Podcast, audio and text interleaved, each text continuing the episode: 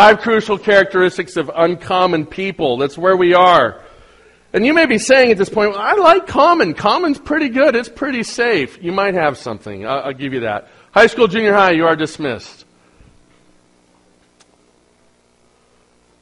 I'm going to run through this just real quickly. We started with purpose that in order to become uncommon, in order to be that which is experiencing more than the common, you got to start with knowing your purpose. Secondly, we talked about selflessness.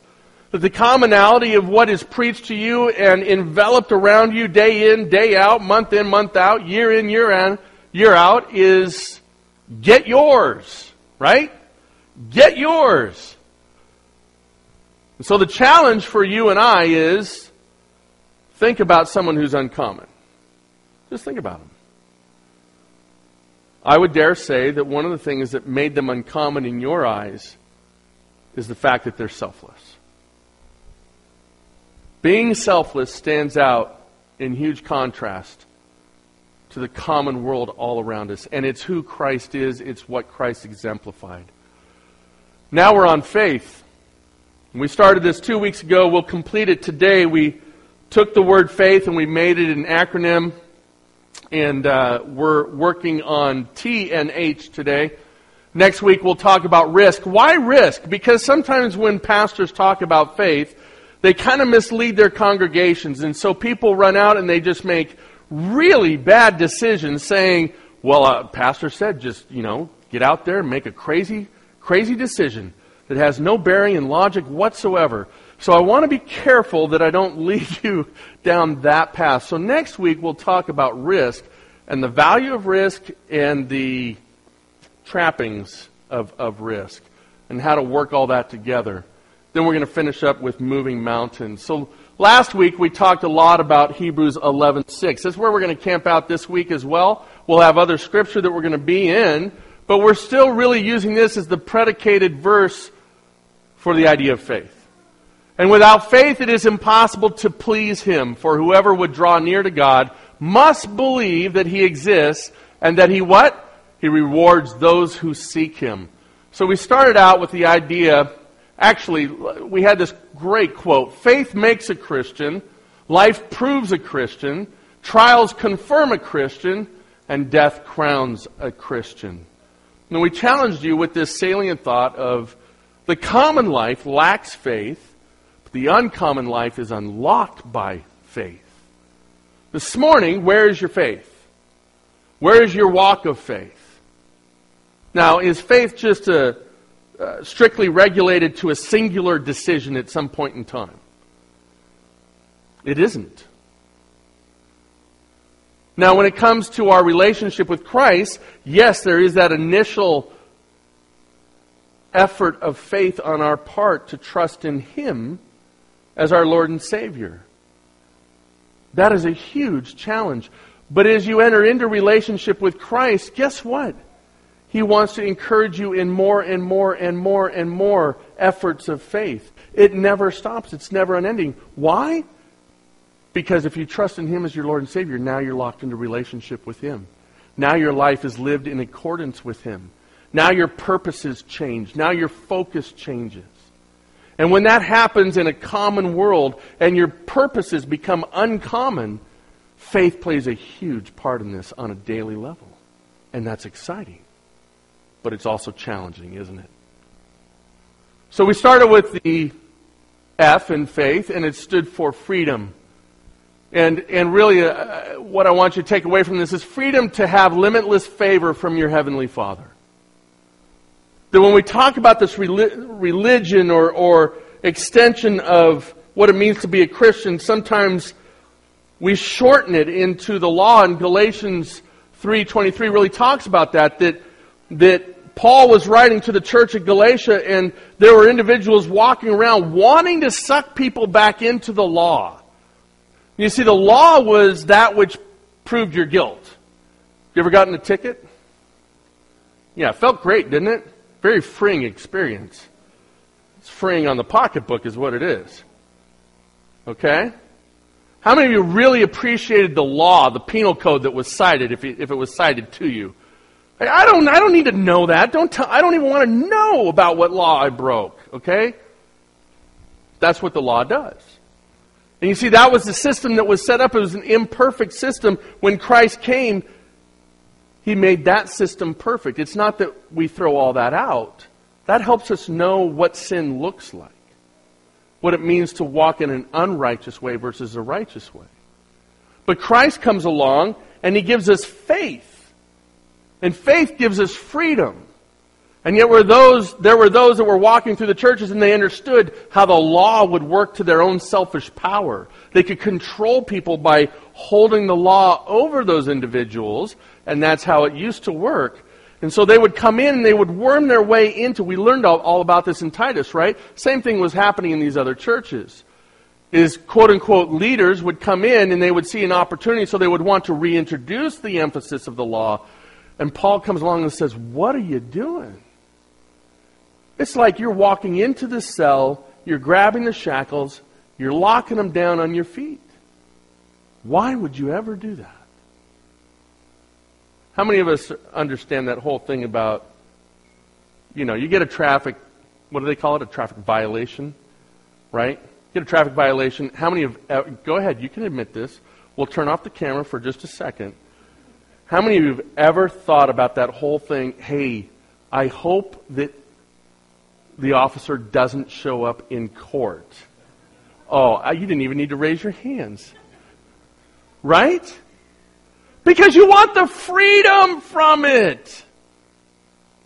How many of you said, I really hope he shows up and I hope the judge gives me everything I have coming to me? You got to start with freedom. That's what this is all about. Because of Christ, we have freedom. You got to start there because it's beautiful. It's incredible.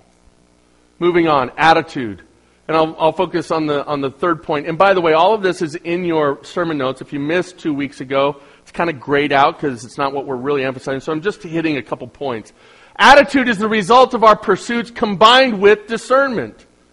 And here's a fascinating thing about our faith is that our faith is only as strong as our actions.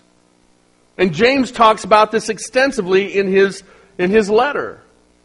He says, Show me someone who lives by grace, I'll show you someone who lives by faith. Faith produces fruit. Faith is that thing that creates relationship with Christ. So many Christians, or quote unquote Christians, have made a commitment. Now watch this. This is, this is fantastic. Tell me that this is the person you want to be married to. They come to the marriage altar. They have the right attitude. And they're making a decision and a commitment right here at the, at the wedding altar.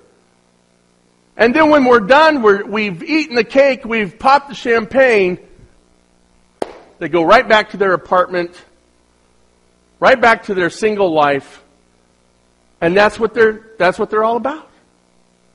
But they're married. We have a lot of Christians that live their faith that way. And I dare say they, were, they are the ones, and listen to me carefully, they are the ones that Christ said, and on that day they will say to me, Lord, Lord, did we not prophesy in your name? And Christ will say to them, Depart from me, I never knew you. This is about relationship. And your attitude is a way to check and see if you truly have that relationship. Our attitude towards Christ means we are in a lifelong pursuit, an eternal pursuit towards Christ, towards faith. And that's shrouded with the discernment of understanding the Word through prayer. Next, incredible. This really wouldn't be worth even preaching. Why move to the uncommon unless it's incredible? Think about the most incredible things that you've experienced in your life. Hopefully, when we did our, our little uh, exercise of worship in the Remember the Lord your God, hopefully there was something that triggered there for you that was incredible. I pray that it was there. And if it's not there, then I encourage you, pursue pursue. Because this life is incredible. Incredible change is possible because your pursuit of God has limitless abilities. Remember Jeremiah 17:5. If I trust in myself, I'm very limited. And I think I can do a few things. But when it comes to God, He reaches beyond what I can do and carries me through the valley of the shadow of death. He takes me to places and platitudes of experiences that I never thought I would be blessed to, to share. He gives me opportunity to speak, and things go beyond my abilities to speak where lives are changed. It's incredible. And so that brings us to trust. So I'm going to give you three things here. We're going to hit each one. So if you're filling in the blanks, don't worry, we'll come back to it. But we're going to start with trust is the scary twin of faith. When I got married, I was blessed with an incredible dowry. I think that's what they call it, right? Like, like when the, it's what comes with the bride, okay? I got this incredible dowry. It was in the form of a 1972 Ford Courier truck. It's what I received as part of the dowry. It was incredible. Cindy can attest to this. She drove it for a while. Um, beautiful, beautiful truck. It was a chalky light blue, I believe, chalky light blue, um, faded chalky light. You know, like a lot of the European sports cars that they're doing now. And uh, uh, my pride just swelled whenever I was driving this fine beast. Um, and, uh, you know, it was a four cylinder that three of them worked. And um, it was always a challenge. But this was a, this was a vehicle that you could work on, right? Back in the day. the only computer in this was my phone. All right? And, and so had some great memories in that truck. Well, here's the thing about that truck. Is it a perfect truck to have when you're young? And, um, you know, you're not necessarily as wise as maybe you should be. And when I say trust is the scary twin of faith, I think of this moment in my life. You see, the brakes weren't that great in that truck after. That, you know what? They were pneumatic brakes. I called them pneumatic brakes because there was air in the lines. And the master cylinder was about half blown. And so you had to pump your brakes to get any kind of braking ability. And it's just a, you know, I mean, it's, it's the difference between having an automatic where you don't do anything with your feet and a, and a stick. It's just a little more advanced, right? You pump the brakes a couple times, you get brakes. Not everybody can do it, but I enjoyed it. It was a little exercise, it was great. Now I have full braking power, and look what's happened to my body. So there you go.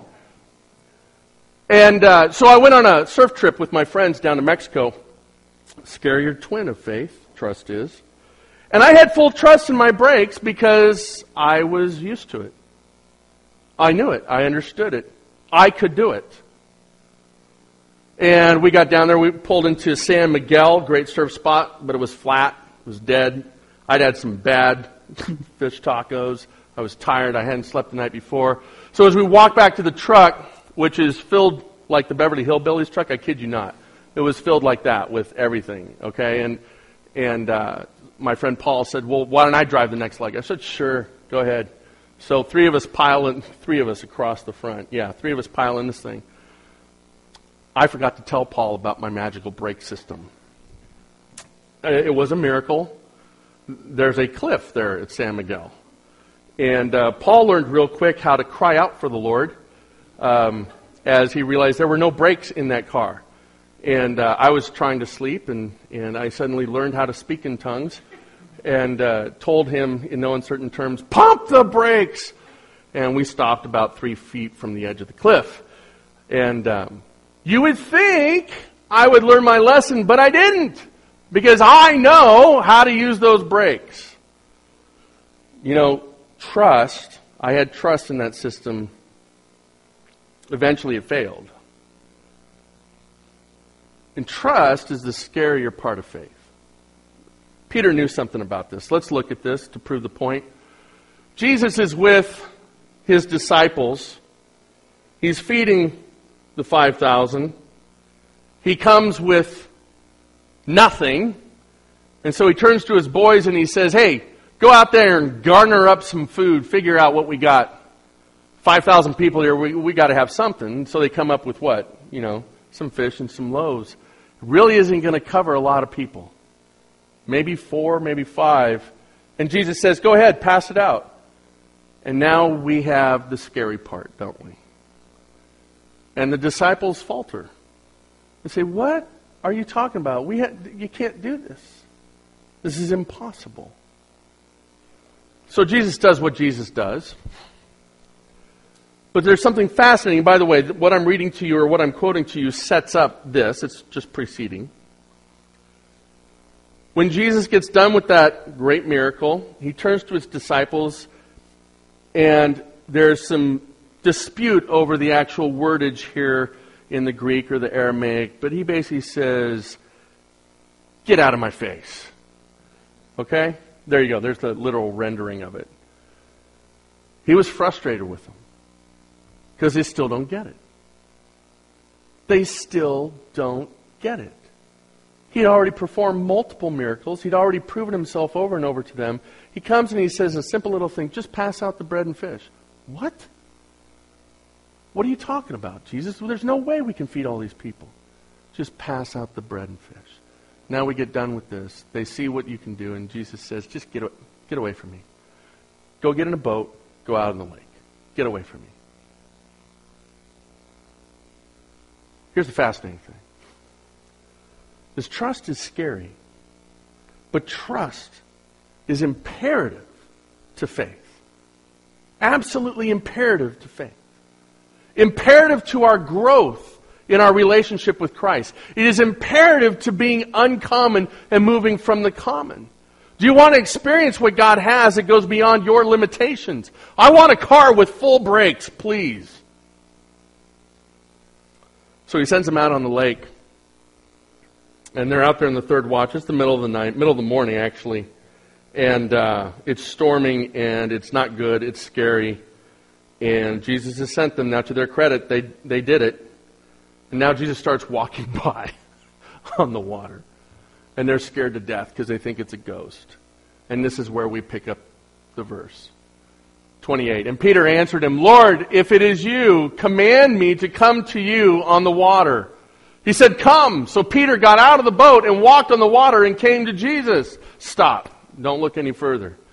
Boom. That's trust. That's it right there. That's the scarier part. How many of us would, how many of us are John how many of us are Philip, Nathaniel? Okay, he literally is Nathaniel. He literally was Philip, and he's, he's out here. Right? Who are you in the boat? Are you Peter? I don't know if I'm Peter. Because it's scary, isn't it? But you see, that's what Christ requires. You want to grow in your faith. You want to truly understand an uncommon relationship.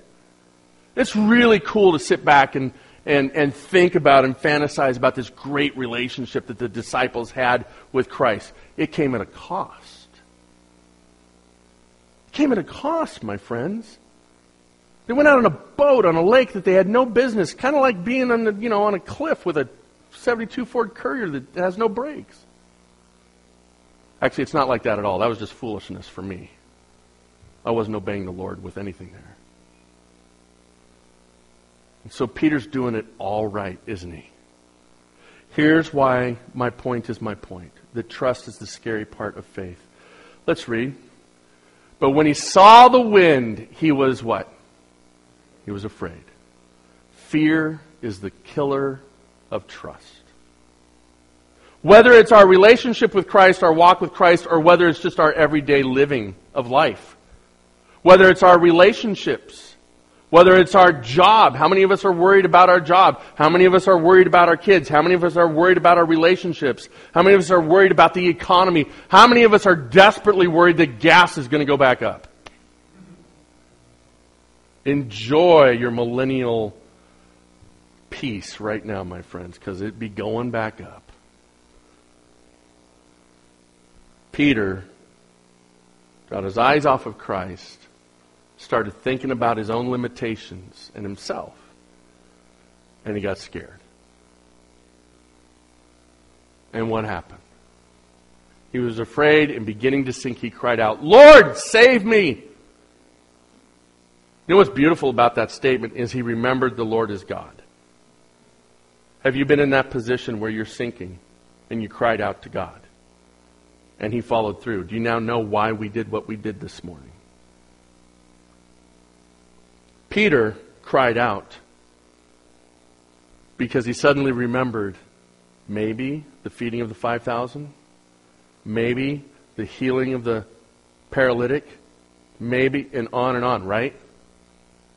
And he's thinking, and maybe he remembers, hey, I made it all the way out to Jesus. I didn't do that on my own. My friends, if we want to be uncommon, move from the common to the uncommon, especially in our faith, we have to come to terms with the fact that trust is the scary part or the scary twin of faith. Second, trust is the deal breaker for faith. What do I mean by that? Well, let's look at Jeremiah 17:5. Let's break this down a little bit. Thus says the Lord, cursed is the man who trusts in man and makes flesh his strength, whose heart turns away from the Lord. He is like a shrub in the desert and shall not see any good come.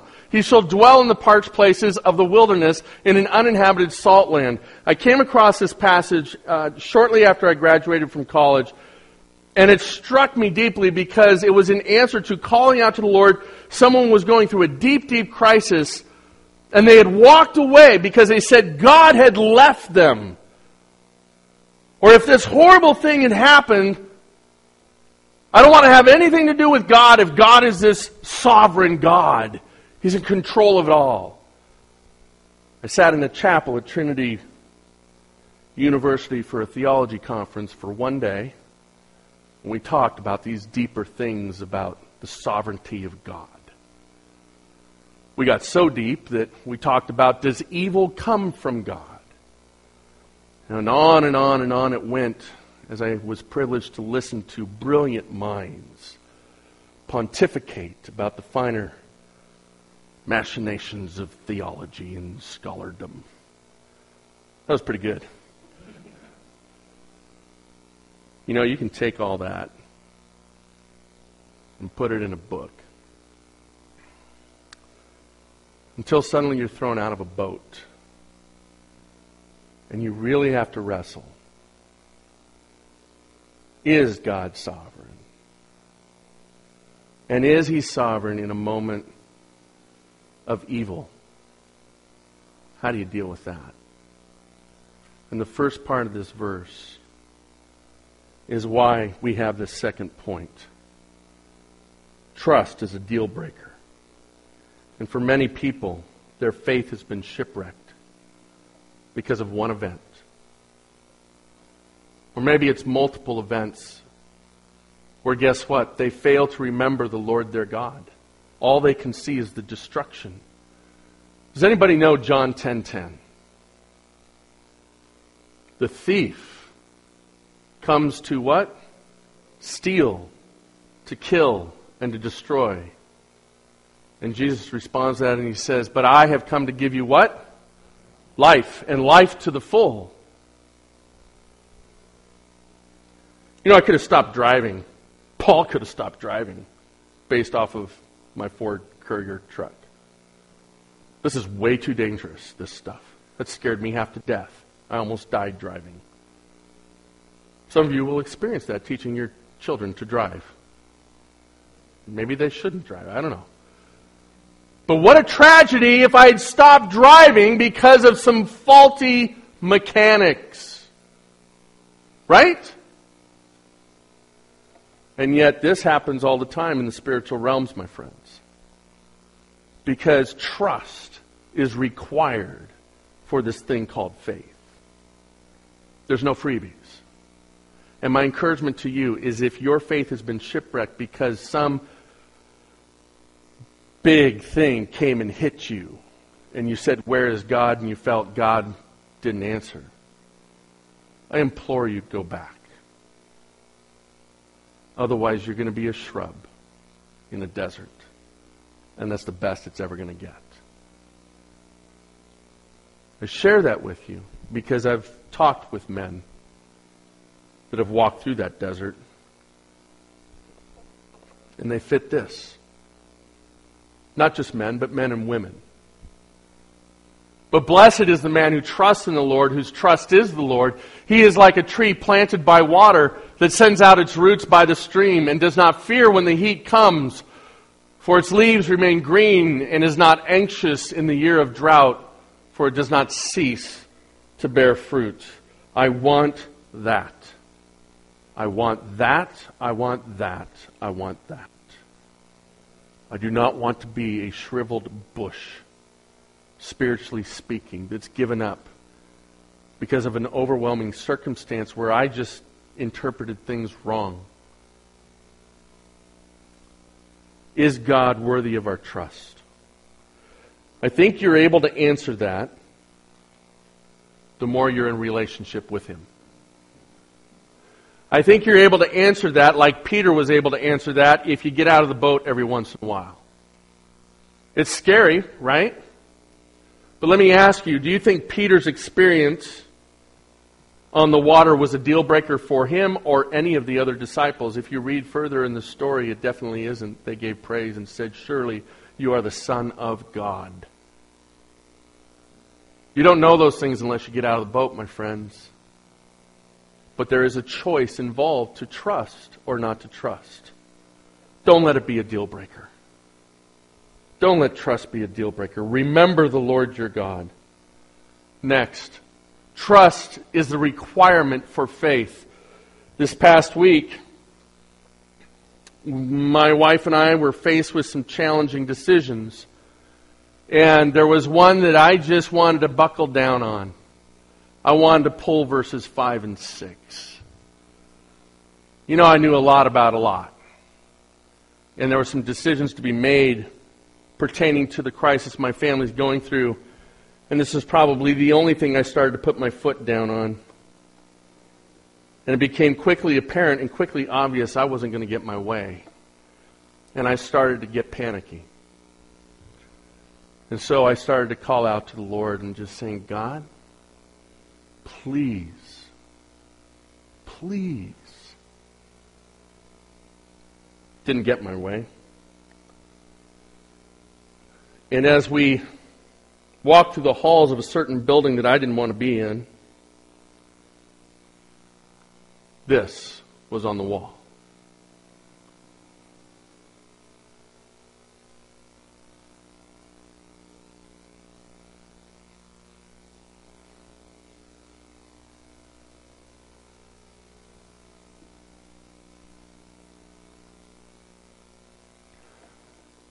Trust in the Lord with all your heart and do not lean on your own understanding.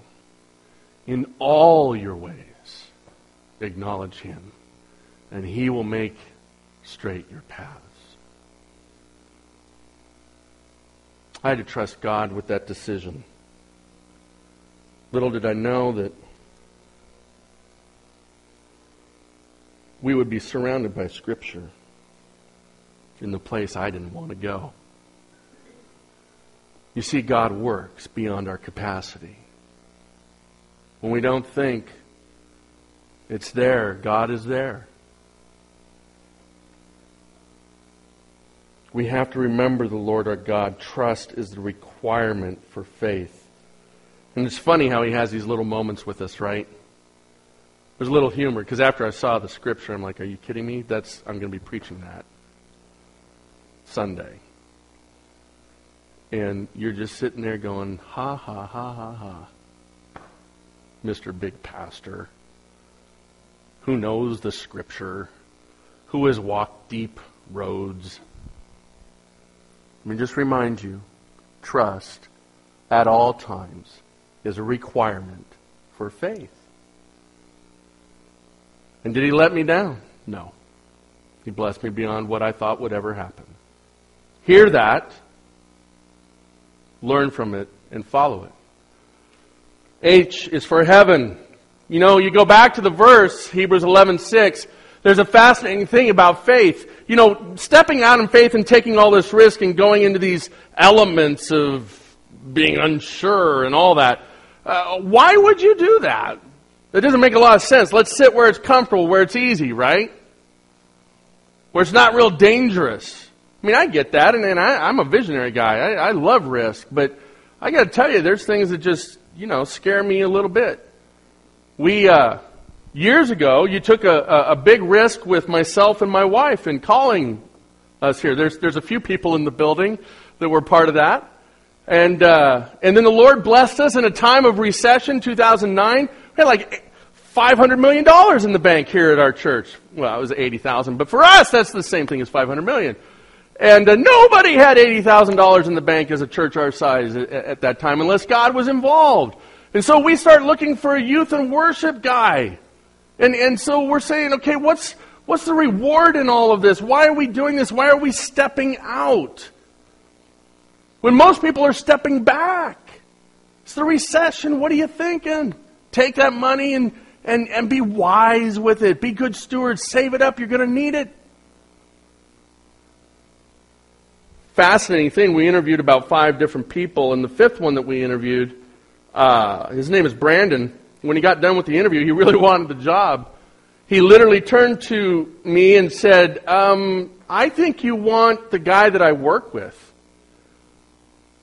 I said, Well, don't you want the job? Because we were sold on, on this guy. And he said, Well, yeah, I want the job, but I'm not the right guy for the job. You want this guy named Steven. And so we hired Stephen. And that 80000 got down to $29,000. Just enough that we would have to start trusting God again. You see where I'm going with this, right? It's a never ending process, right? For those who know Christ, you know this. It's a day in, day out process for all of us. That's what makes it invigorating, exciting. Got us down to 29,000, and, and right when that tension happened, where it's like, did we do the wrong thing? And yet we're reaping what? We're reaping incredible rewards. We're seeing young people come to the Lord. You're getting actual professional music instead of me. Why are you laughing? What's so funny about that? I'm going to review that tape, Alan, and see who that was.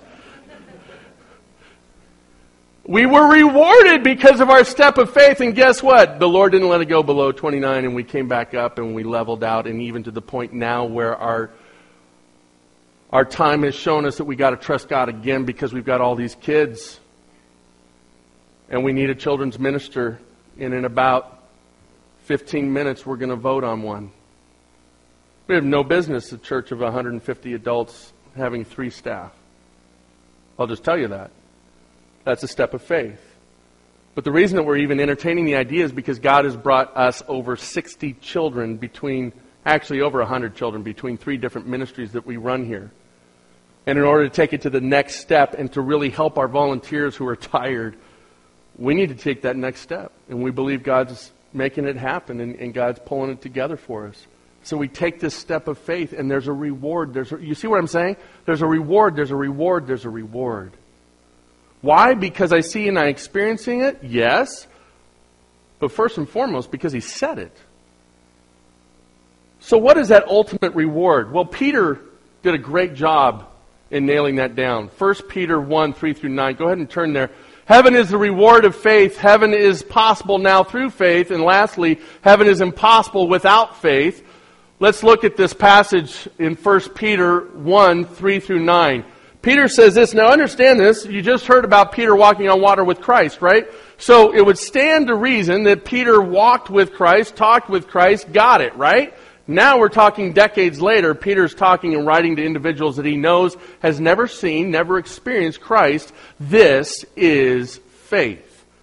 And what does the apostle Peter say about these people? He says, though you have not seen him, you love him. Though you do not now see him, you believe in him and rejoice with joy that is inexpressible and filled with glory. Peter was amazed you see, for him, he'd experienced Christ personally in a tangible way. But now he's getting to minister to and encourage people that have to operate by faith. And you can hear the joy coming off of his lips here, coming out of his soul. But where does it go here? Where's the reward? How does heaven factor into this? Then he says, obtaining the outcome of your faith. Here it is the salvation of your souls. My friends, we think in terms of today. And, and, you know, on some levels, that's a biblical concept. But can I tell you that my life is radically different when I've got at the forefront of my mind heaven. When I'm able to marginalize the problems and challenges of this world and the joys of this world, and how fleeting and how temporary they are in the span of what Christ has for us, it shapes my attitude. It makes me uncommon. Heaven has that power. That we don't just experience it when we die as believers, that, that those who have trusted their life in Jesus Christ, that we don't just experience it after, but we actually get to experience parts of it now. Paul said it this way He said, For now we see in part, but then we will see fully. Heaven is the reward of faith. There's a, uh, a great story out of Randy Alcorn's book on heaven. Somebody was wandering through a cemetery. Those are kind of scary people, if you ask me. But we'll, we'll take their quote here. They're in some cemetery in Indiana, and they saw this on a tombstone. It says, Pause, stranger, when you pass me by. As you are now, so once was I. As I am now, so you will be. So prepare for death and follow me. But the person who gives, gives the story to Randy went on to say that someone scratched in with like a rock or something the following To follow you, I'm not content until I know which way you went. Sounds like a Dr. Seuss poem or something, right? But the reward of faith is heaven.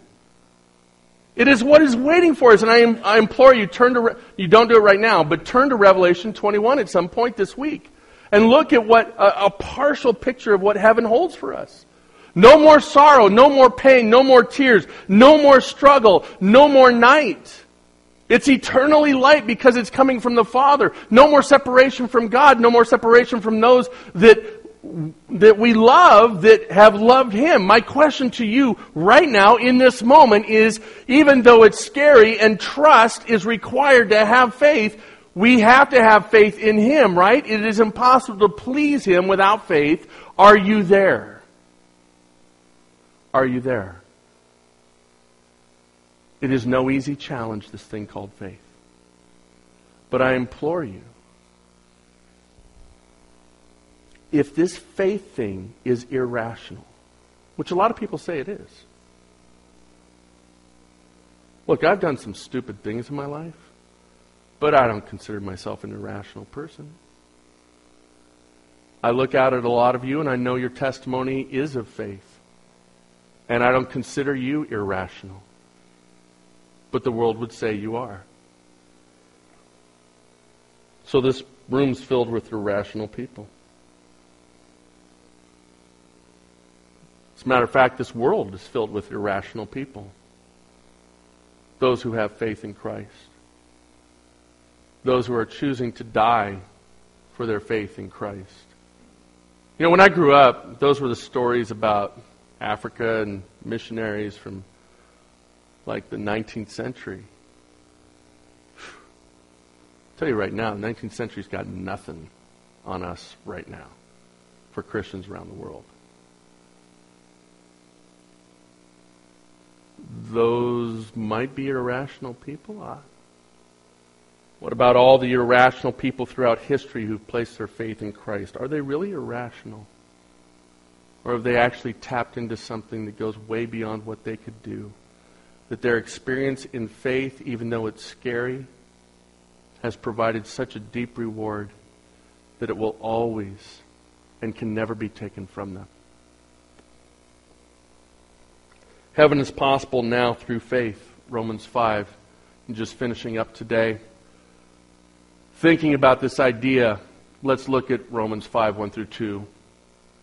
Therefore, since we have been justified by faith, we have peace with God through our Lord Jesus Christ.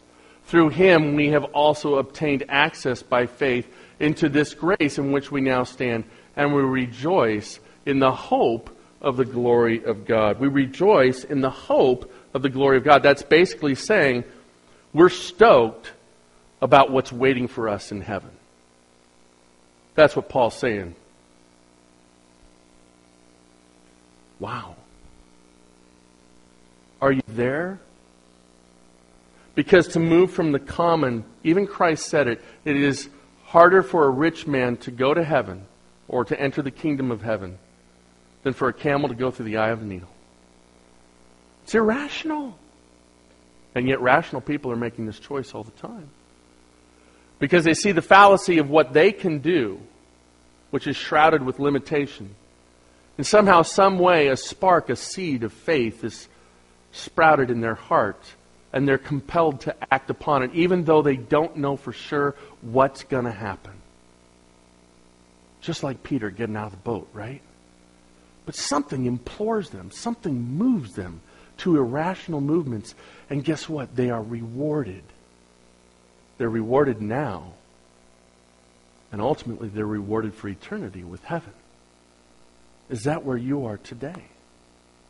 I beg of you, do not wait one more minute, one more second.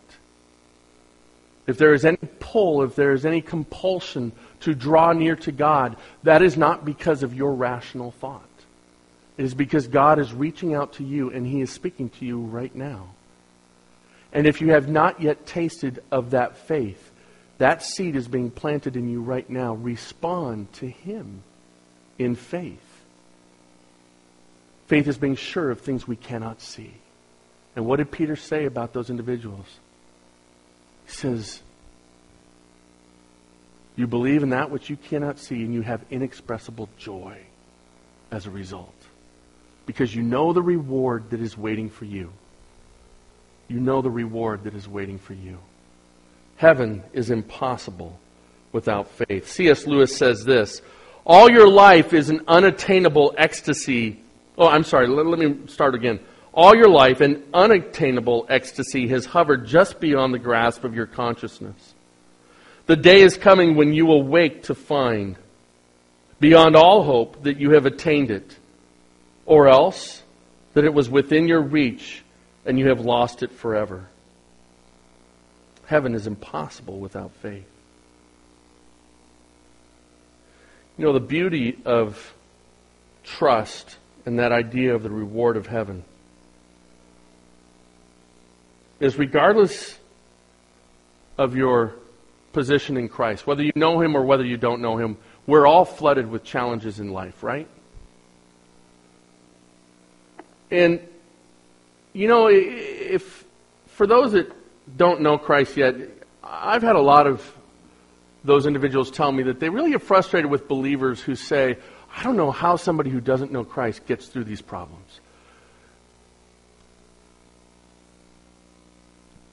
Don't back off saying those things. I would implore those that that's a frustrating thing to hear. We're not really saying that, boy, you can't get through problems without Christ. I guess what is being said there is this the difference between being a shrub that's in a desert or a tree that is able to thrive when the heat comes and it never fails to bear fruit. That's really what is being st- stated. This past week, I learned what it meant to get small.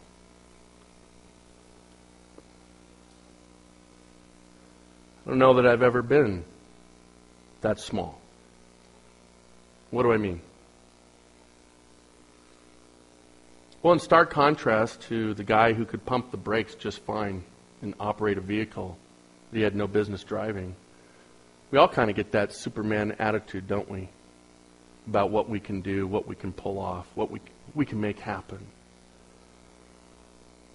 But you never know what's coming around the corner. And when you get hit with something you can't handle, you can't take care of, and you're left with nothing but to remember the Lord your God, you suddenly feel small.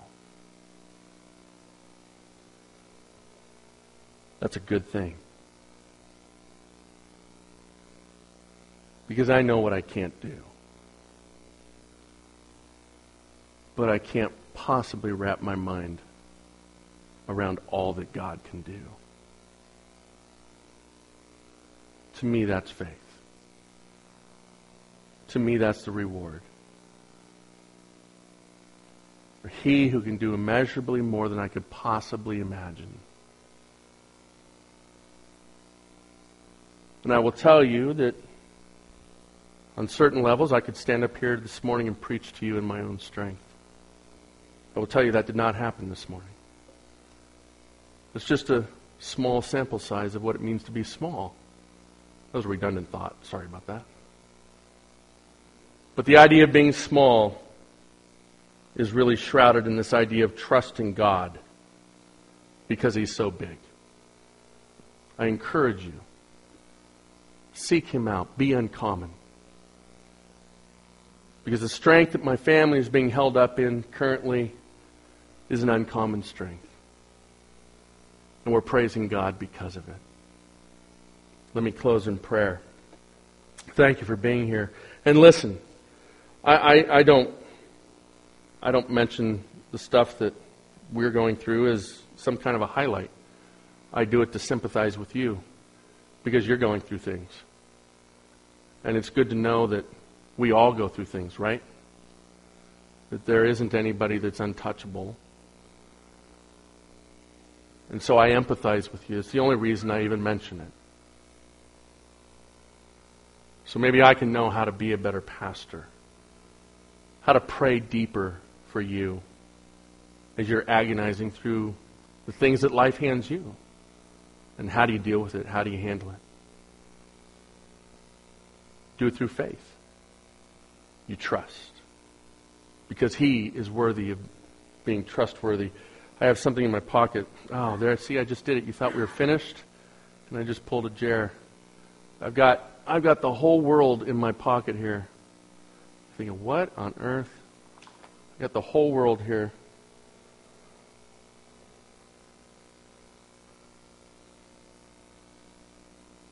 Right? I mean, how, how much of the week do we spend earning this? How much time? How much college, Peter, are you going to have to go through so you can earn this? Endless. Could you fathom working on your faith eight to ten hours a day? commuting an hour and a half just to work on your faith every single day? See, this